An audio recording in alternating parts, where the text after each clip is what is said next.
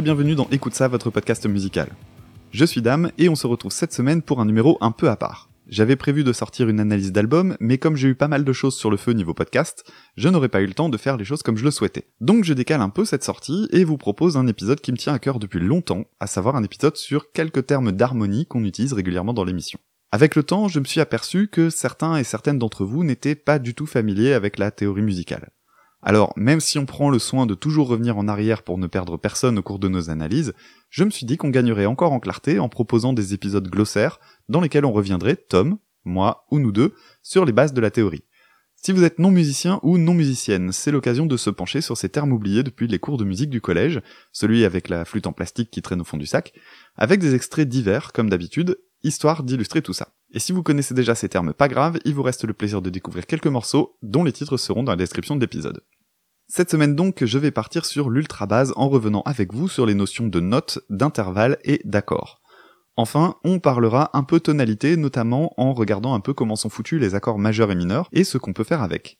Bien entendu, impossible d'être exhaustif, le but est surtout de donner des repères en essayant de ne pas trop embrouiller avec des milliers de détails. Si vous écoutez dans les transports, sortez un petit carnet, ça peut aider, et n'hésitez pas à mettre en pause de temps en temps pour anticiper les réponses. C'est parti, commençons par parler de notes. Nous sommes de sœurs jumelles, nées sous le signe des Gémeaux. Mi fa sol la mi ré, ré mi fa sol sol sol ré do. Toutes deux demoiselles, ayant eu des amants très tôt. Mi fa sol la mi ré, ré mi fa sol sol sol ré do. do, do, do, do, do, do. Commençons par répondre à une question très simple en apparence. Qu'est-ce qu'une note? Une note, c'est une fréquence. Ça y est, première phrase, on est déjà dans la physique. Une fréquence, c'est une sorte de vague, ici une vibration de l'air, qui, selon sa vitesse, va donner un son plus ou moins aigu ou grave. Plus la fréquence est élevée, plus le son sera aigu. Au plus la fréquence est faible, plus le son sera grave. Une des références que l'on donne souvent et que vous avez peut-être déjà entendu est le La 440. Cette note donc. Cette note correspond à une oscillation de 440 Hz, d'où son nom de La 440. Si vous doublez cette fréquence, vous allez trouver de nouveau un La, mais un La 880 plus aigu. Idem dans l'autre sens avec un La 220. Comme on est dans le domaine de la physique, rien de bien étonnant à voir ici un rapport de proportionnalité. On multiplie ou on divise pour aller chercher le La suivant ou le La précédent. Donc quand vous chantez un La, vous faites vibrer l'air grâce à vos cordes vocales à une fréquence de 220, 440, 880 Hz, etc. Cette fréquence de 440 Hz est une convention. Elle est la référence aujourd'hui, mais ça n'a pas toujours été le cas. On est passé du La 420 au La 430, au La 432, etc., etc. Il serait pas étonnant que dans un siècle on passe à du La 450 par exemple. Mais bon, le jour où ça arrive, il faudra changer le nom du robot La 440 du conte musical Émilie Jolie. Comment tu t'appelles? À 440, Est-ce que tu me trouves belle? Ah vraiment charmant. Emmène-moi chez toi. Sur la planète phare, Oui, c'est ça. je t'emmènerai un jour si tu veux. Mais pour l'instant, profite de ce que tu as sous les yeux. Je suis un fils du solfège. Je monte la gamme et je redescends. Dans mes poches, il y a des bémols, des dièses, des temps et des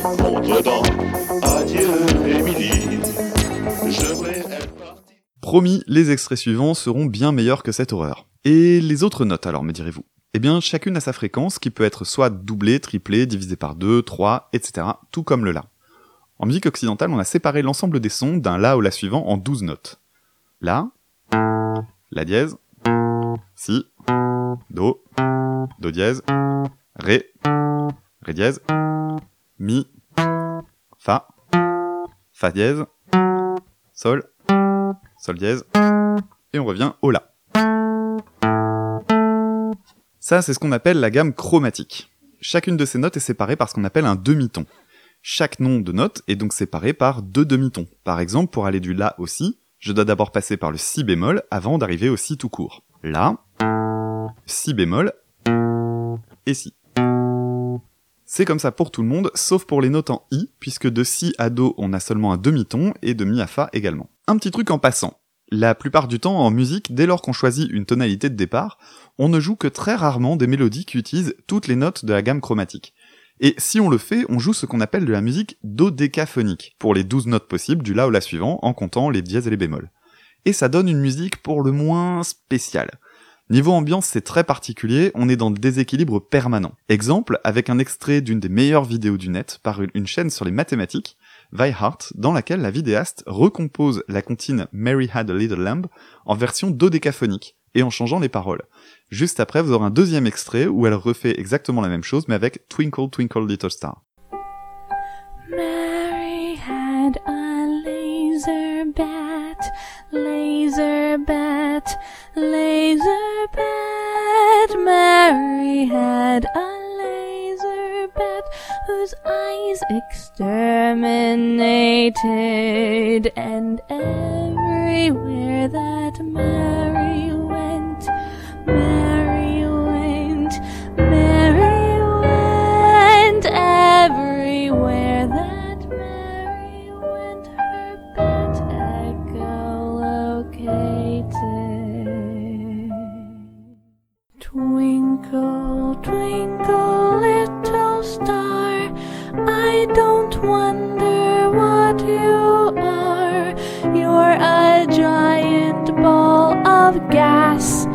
so you can just kiss my face. Yes, you're an exploding mass of hydrogen in outer space. Vous voyez un petit peu cette ambiance qui fait un petit peu peur. Voilà pour toutes ces notes que vous retrouvez sur un piano ou une guitare par exemple. Petite précision tout de même, ce ne sont pas les seules notes existantes. Ce découpage est arbitraire et certains instruments ne sont pas limités par des cases ou des touches. Le violon, par exemple, peut jouer les notes entre deux demi-tons. Il vaut mieux penser à cette distance entre les notes comme une pente que comme un escalier. Alors ça va être le cas par exemple avec la guitare, si je joue ce sol, et que je veux aller chercher le sol dièse, en réalité il y a tout un tas de notes entre les deux.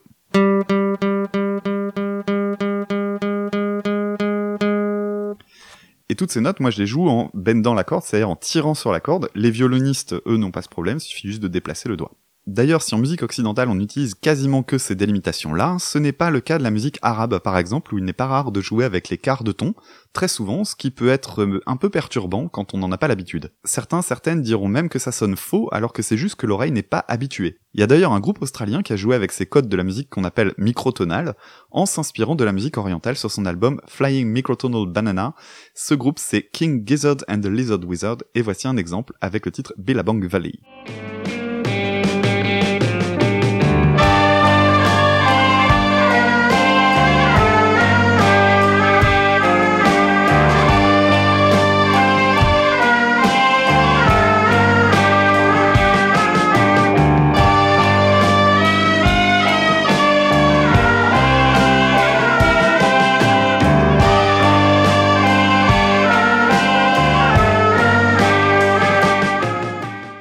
Ceci étant dit, on va pouvoir avancer un peu en parlant des intervalles. Un intervalle, c'est l'espace qui sépare deux notes. Pour aller d'un La au La suivant, on va donc passer par les autres notes, Si, Do, Ré, Mi, Fa, Sol, sans compter les dièses ni les bémols. Pour continuer, je vais introduire un nouveau mot, l'octave. Entre deux La, on a une octave de différence. Alors qu'est-ce que c'est que ce truc et d'où vient ce mot? En fait, pour comprendre, il suffit de compter. On va partir du La de référence et avancer en comptant. La, 1, Si, 2, Do, 3, Ré, 4, Mi, 5, Fa, 6, Sol, 7 et La, 8. On a donc fait 8 pas vers le La suivant. Octave vient donc du chiffre 8 pour les 8 notes qui séparent le La du La suivant ou du La précédent. C'est le même oct que dans octogone par exemple pour les figures à 8 côtés ou octante pour nos amis suisses.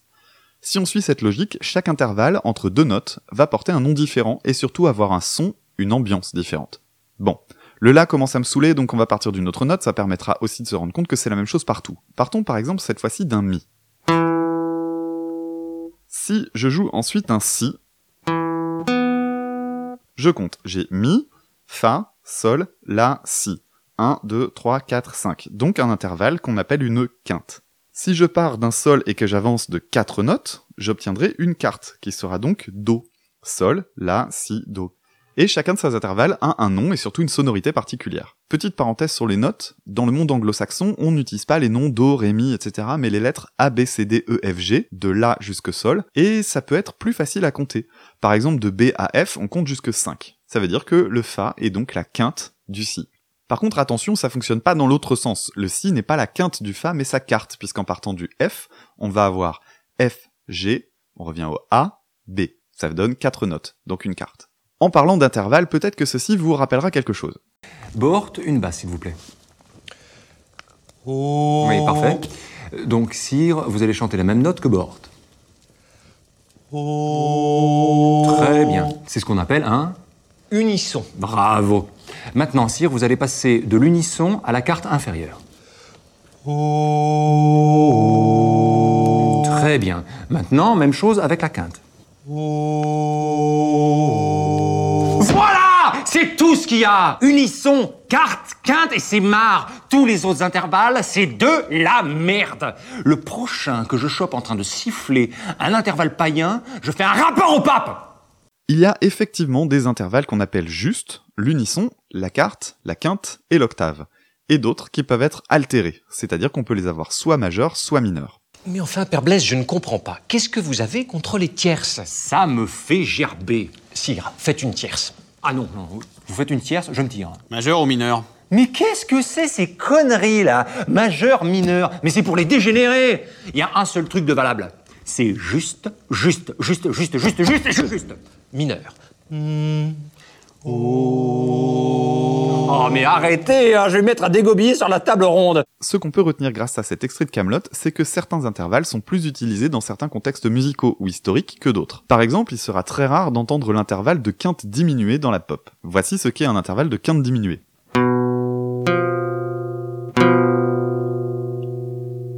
Mais son côté un peu désagréable et creepy en fera un super outil dans le métal par exemple.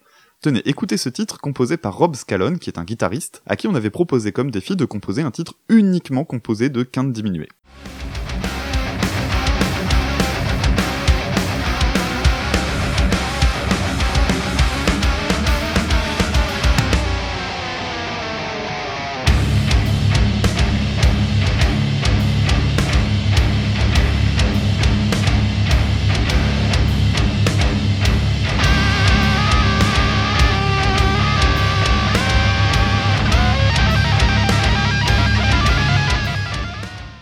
Idem avec l'intervalle de septième mineur.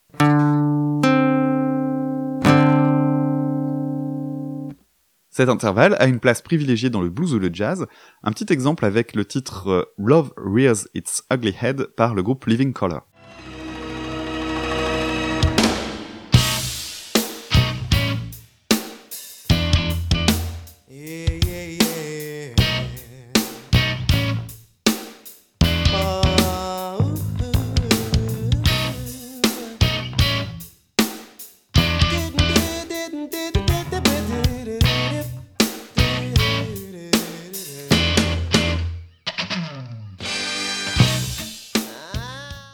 Avant d'aller plus loin, je dois aussi préciser deux choses. Ces intervalles peuvent être soit mélodiques, c'est-à-dire qu'on va détacher les notes les unes des autres. Par exemple, si je joue ceci.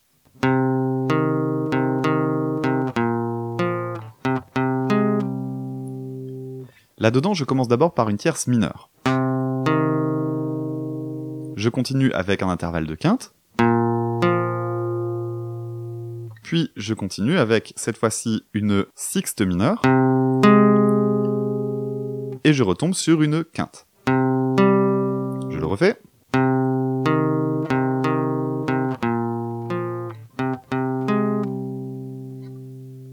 Ce petit riff, vient d'un morceau de Rammstein, le morceau Amour, et comme je l'aime beaucoup, je vous passe un extrait, vous entendrez un morceau de ce riff en arrière, et après le refrain, parce que le refrain est quand même bien classe.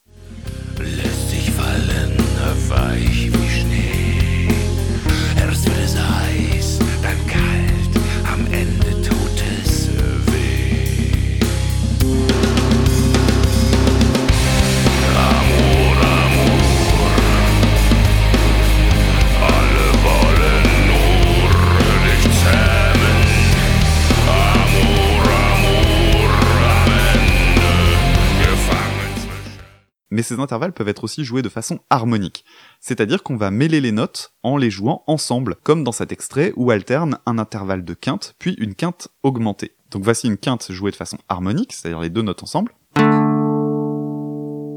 puis la quinte augmentée, en rythme maintenant,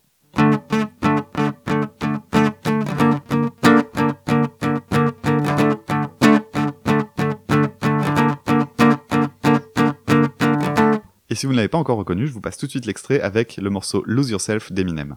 But he keeps on forgetting what he wrote down. The whole crowd goes so loud. He opens his mouth, but the words won't come out. He's choking how? Everybody's choking now. The clock's run out. Time's up. Over. Plow. Snap back to reality. Oh, there goes gravity. Oh, there goes rabbit. He choke. He's so mad, but he won't give up. Daddies, he know he won't have it. He knows his whole back's to these ropes. It don't matter. He's dope.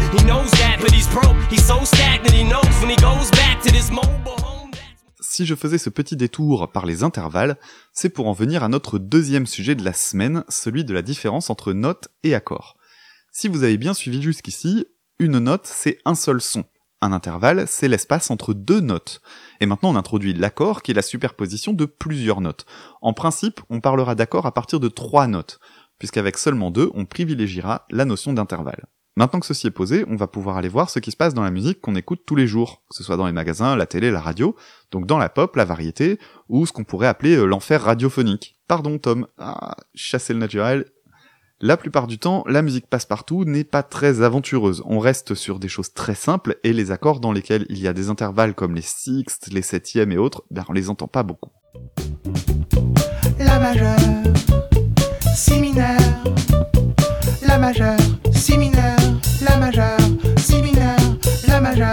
si mineur, la majeure, si mineur, do dièse mineur, ré majeur 7, ré dièse mineur, si majeur 7. Les accords majeurs et mineurs sont la méga base dans la plupart des morceaux de musique, que ce soit du jazz, du classique, euh, du, de la pop, de la variété, c'est vraiment l'ultra, ultra base. Mais finalement, c'est quoi un accord majeur ou un accord mineur? Commençons par décortiquer ceci.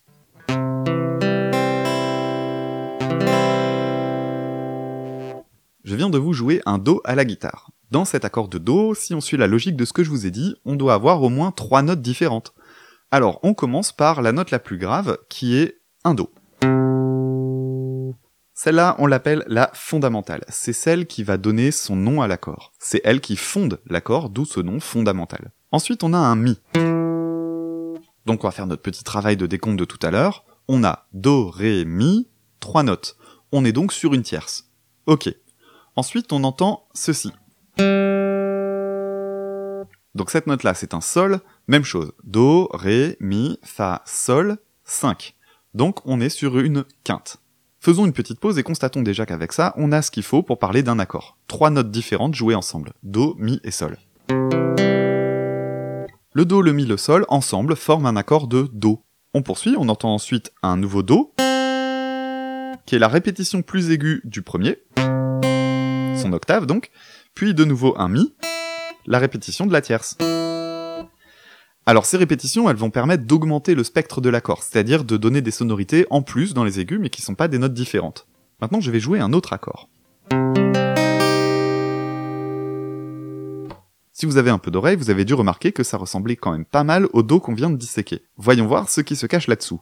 J'ai donc un Do, qui sera de nouveau ma fondamentale, puis un Sol, la quinte donc, puis de nouveau un Do, ensuite un Mi bémol, qui sera une tierce aussi, mais pas la même que tout à l'heure, puisque je suis descendu d'un demi-ton, et enfin un nouveau Sol plus aigu que le premier. Si on fait le ménage en enlevant le Do, le Sol qu'on a en double, il nous reste donc un Do, un Sol, et cette fois-ci un Mi bémol. Alors le Mi, c'est ce qu'on appelle la tierce majeure, elle va donner un accord de Do majeur. Un demi-ton plus bas, on aura une tierce mineure qui donnera donc un accord de Do mineur. Voilà, c'est pas plus compliqué que ça. Un accord majeur, c'est trois sons, une tonique, une fondamentale, sa tierce majeure et sa quinte.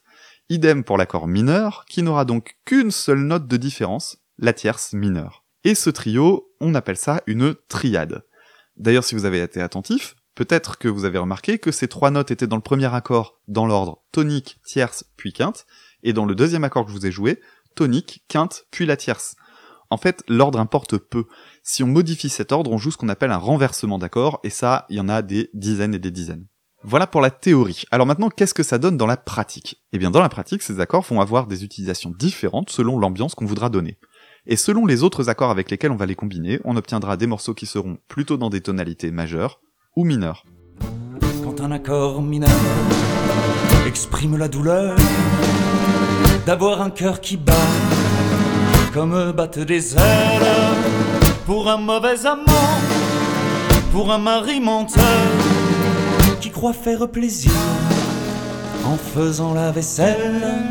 Mais un accord majeur et je me sens cucu, je te sens cucu et je nous sens filer la parfaite amourette. On avait déjà eu l'occasion de dire dans un précédent épisode qu'on résume souvent les titres majeurs à des titres plutôt gais, joyeux, et les titres mineurs aux titres tristes et mélancoliques. C'est un peu plus compliqué que ça en réalité, puisqu'on dit ça en se basant en fait sur notre culture occidentale, qui fonctionne de cette manière-là. Mais disons que c'est une façon de voir les choses assez claires pour euh, ce que je vais expliquer aujourd'hui, donc je prends. En contexte, voilà ce que peut donner une suite d'accords majeurs. Dans l'extrait que je vais vous passer, vous entendrez un Ré, suivi d'un Sol, qui sont les deux seuls accords du couplet. Ah, et si je ne précise pas majeur ou mineur, c'est que c'est majeur.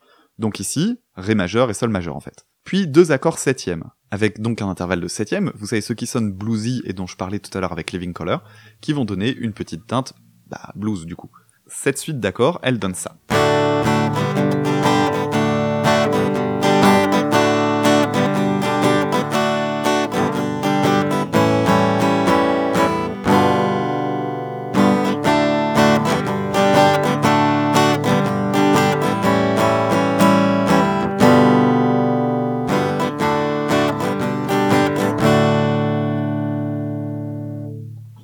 Alors ce que je viens de vous jouer, en fait, ça vient du morceau Les piles de Vanessa Paradis et M.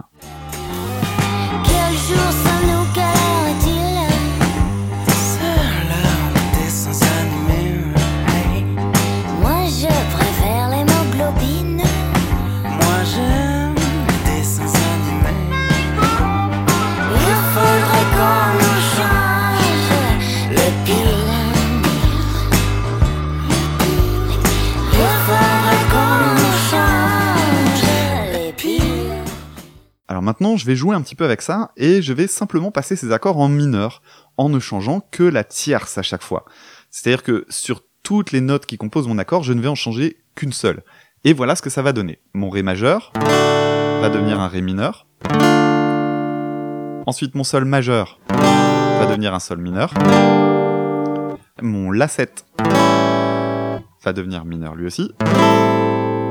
Et le Sol 7 va devenir mineur lui aussi. Et si je rejoue tout ça, vous allez voir, l'ambiance va changer radicalement, donc tous mes accords sont devenus mineurs, et la chanson va perdre toute cette gaieté qu'elle avait grâce aux accords majeurs.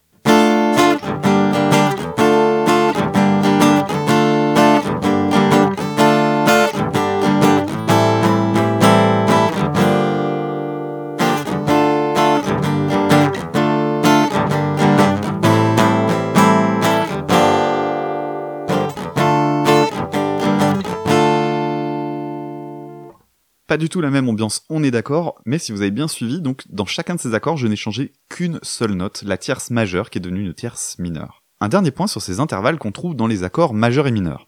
J'ai rapidement évoqué cet intervalle de quinte, dont on a souvent parlé dans l'émission. La quinte est un de ces intervalles dits justes, comme la quarte, l'unisson et l'octave. La quinte, elle a un petit truc en plus, puisque c'est un intervalle qui va donner une sensation de puissance. À tel point que dans le punk et le metal notamment, elles sont au cœur des accords dits de puissance, des accords à seulement deux notes, comme ce Ré5 par exemple, auquel on ajoute parfois l'octave, qui ne modifie rien, puisque ça double la note de Ré dans les aigus, histoire d'augmenter un peu le spectre sonore. Donc, tonique, quinte, donc accord de quinte, je rajoute l'octave maintenant, ma tonique, mon octave en plus, et toujours ma quinte, ensemble. Le truc cool avec ces accords, c'est donc de ne pas avoir de couleur majeure ou mineure. Et ça, c'est super pratique parce que ça simplifie beaucoup de choses. Un petit extrait du titre The Last Stand par le groupe norvégien Shining, dans lequel tout le riff est composé à partir de ces accords de puissance.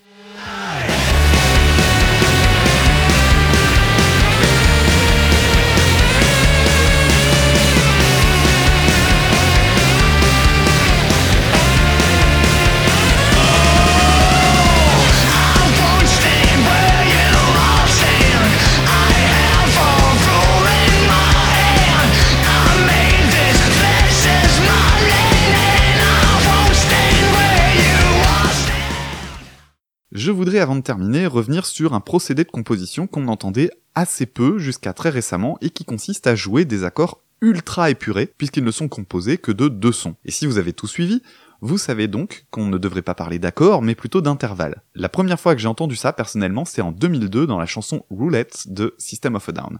Alors pour des raisons pratiques, ma guitare est accordée un ton au-dessus de ce que vous entendrez juste après, mais ça me permet d'expliquer quand même. Donc dans le morceau Roulette, on a d'abord ceci. Donc ici, on est sur un intervalle de tierce mineure. On continue, on va avoir cette fois-ci un intervalle majeur en changeant la tonique. On change la tonique, on revient sur un intervalle majeur encore une fois. Idem. Encore. Et encore. Donc si je le joue, ça va donner ceci.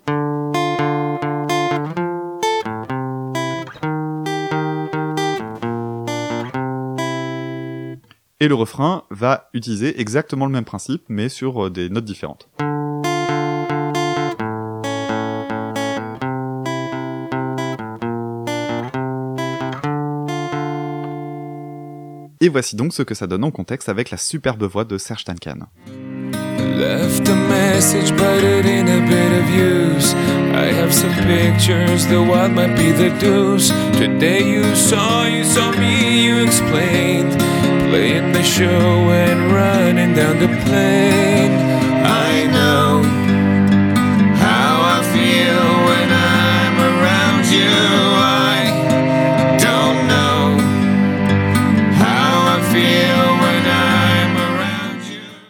depuis quelque temps, j'ai l'impression de l'entendre de plus en plus souvent dans des morceaux pop ou électro aux ambiances un peu planantes, comme c'est le cas par exemple dans ces deux titres, donc Reconner d'abord de Radiohead, avec des intervalles mélodiques, c'est-à-dire je joue les notes jouées séparément comme je viens de le faire, et Petit Biscuit avec des intervalles harmoniques, c'est-à-dire cette fois-ci des notes jouées ensemble.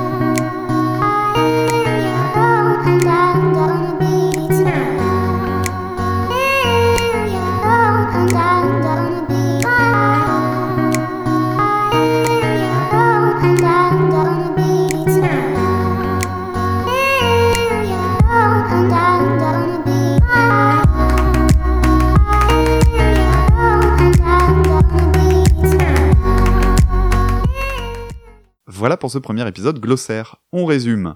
Une note, c'est donc un son produit par une vibration de l'air. Un intervalle, c'est l'écart entre deux notes, il y en a de toutes sortes, seconde, tierce, quarte, quinte. Pour les retrouver, il suffit de compter les noms des notes, et chacun va avoir sa couleur à lui. Ensuite, un accord, c'est un ensemble d'au moins trois notes différentes jouées ensemble. Les accords les plus courants sont les accords mineurs et majeurs, pour lesquels seule une note changera, la tierce, qui sera soit majeure, soit mineure. La tierce majeure donnera une sensation de gaieté, la tierce mineure une sensation de tristesse. La quinte, quant à elle, donne une sensation de puissance, et elle est très souvent utilisée dans le rock. J'espère que cet épisode un peu spécial vous aura intéressé et n'aura pas été trop technique. J'espère aussi que les extraits diffusés vous auront plu, et surtout que vous aurez retenu ces termes pour profiter encore davantage de nos épisodes. On se retrouve dans 15 jours pour la suite d'Écoute ça. D'ici là, vous pouvez nous retrouver sur le site Podmust, Twitter, at écoute ça, E-C-O-U-T-E, du bas, C-A, Facebook et tous les agrégateurs de podcasts. À très bientôt, salut